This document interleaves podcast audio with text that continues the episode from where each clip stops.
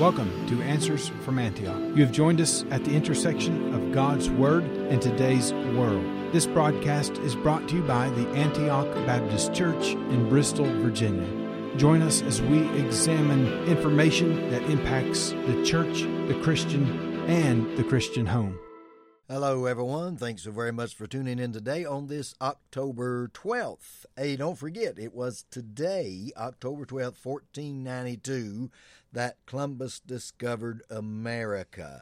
About two hours after midnight, October 12th, 1492. That was also the first uh, date that was set for the national holiday. I believe it was FDR in 1937, Franklin Delano Roosevelt, president that set October 12th as a national holiday, Columbus Day.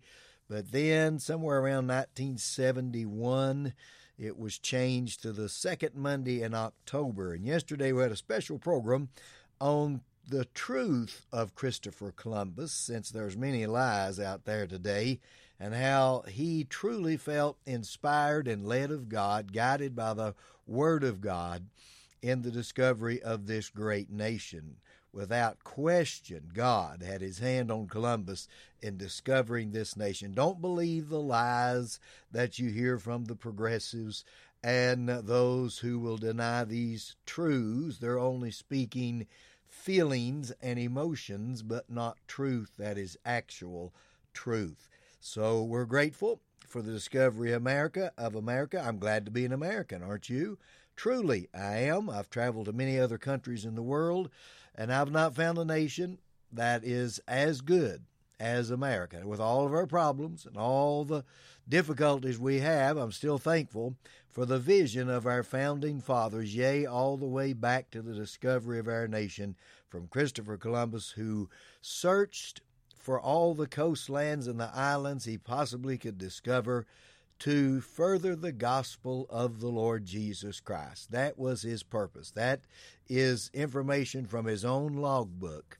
And so, thank God we've been allowed to do that. And as Dr. David Jeremiah says so eloquently, that uh, are we in the world of the end or the end of the world? Well, we certainly know that our Lord is definitely making plans happen. We also know that He is in control. We realize that we are, as the people of God, are not to be troubled.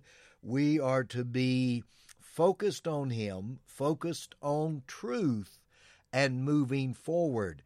That is something that was indicated yesterday when uh, Tulsi Gabbard, the representative from Hawaii, who also ran for president in the last election, she uh, declared she was leaving the Democrat Party. And the reason she gave is because that they are elitists, they are against the people of faith. She went on to name several things there, and I'm not being political in this, but I'm saying she emphasized that she was following that which is true, that which is actual, not fiction, not the elitist uh, philosophy that is driving that party, and not only that party, but many uh, political parties in the world being driven by that, many societies and philosophies.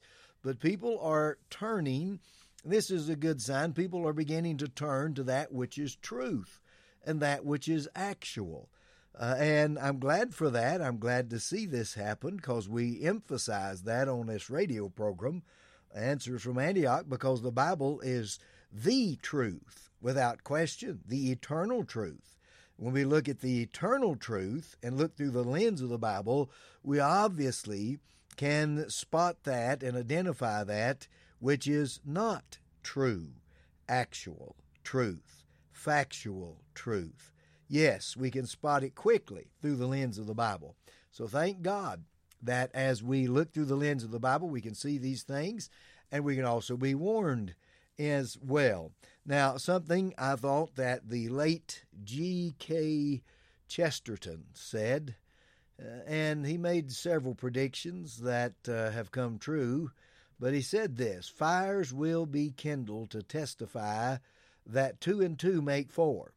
Swords will be drawn to prove that leaves are green in the summertime. Now, what did he mean by that? Well, he simply predicted that there would be battle lines drawn just for that which is simple truth. Two and two do make four. Leaves are green in the summertime, but you'd have to have a battle to make that statement. You'd have to have a war or a fight to stand up and say that. And we're watching that happen today when uh, boys and little girls are told that they can change their gender. They were not born male and female. Uh, they can uh, re identify, and gender dysphoria is on the rise, and all this. And the reason it is, is because of those pushing it. Every push and every kind of encouragement for that, Satan is jumped right in the middle of it. Of course, he's the author of all of it and he's pushing that to, to keep people from knowing their true identity. Now, what is the true identity of individuals? Well, first of all, we are all made in the image of God. Every single person on planet Earth is created in the image of God. That means we have a dignity placed upon us by God Almighty that we were created in his likeness. Boy, that's a talk about a dignity and a stamp of approval. There it is.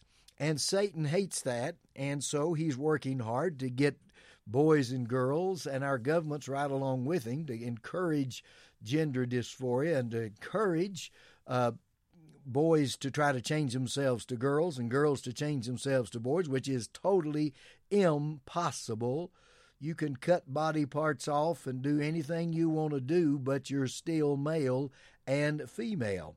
And we know that. That's the truth. That's what G.K. Chesterton was talking about, is that we'd have to light, there'd be fires lit or battle lines drawn just to say two and two's four, just to say that the leaves are green in the summer. And they are. And, ladies and gentlemen, uh, I'm saying these things because we are now in a time in our land where we, as God's people, should hold the torch higher than ever, brighter than ever, that we are standing on truth. We're going to hold the Word of God up. We're going to tell people that they are beautiful because they're made in the image of God. They don't have to change their gender. They don't have to do anything to make themselves what they are not because they're made in the image of God. What they do need is salvation in the Lord Jesus Christ, realizing how special they are that Jesus died for them and paid the debt of sin for their sins so that they can have an eternity with Him in heaven. Yes, that's how much He values the human family. He died for them, every single one of us. Jesus died for us all. He tasted death for every man, the Scripture says. It's not His will at all that any should perish, but that all should come to repentance. Hallelujah. Jesus realized the dignity of humanity. He knows truth and He is truth. No wonder He could boldly say, I am the way, I am the truth, and no man comes to the Father but through me. That's Jesus Christ, my friend. And if he, and as he does, see the dignity of the human family, certainly you and I should see that and the worth of every human being as well. And I want just to encourage you and I today that in these days when the torch should be held very high, and I think Tulsi Gabbard did that yesterday, Hold the torch high. Let people see we are standing on truth. We're standing boldly on truth. We believe that every human being is one who Jesus died for. And we are going to proclaim the gospel of the Lord Jesus Christ everywhere possible because Jesus wants all to be saved because they are of utmost importance to Him. And you and I can tell that great truth, and we should in these days. Yes, it does look like there will be wars and rumors of wars, as our Lord predicted. Matthew 24. Perhaps we're right in the verge of a nuclear war. But whatever it may be, may I encourage you, my dear friend, remember Jesus is in control 100%. God bless you. Keep you safe. Thank you for joining us today. We encourage you to visit our website at antiochbristol.com. There you will find many ways to contact us and connect with us, and so much more. Until next time, stand firm in Jesus' truth.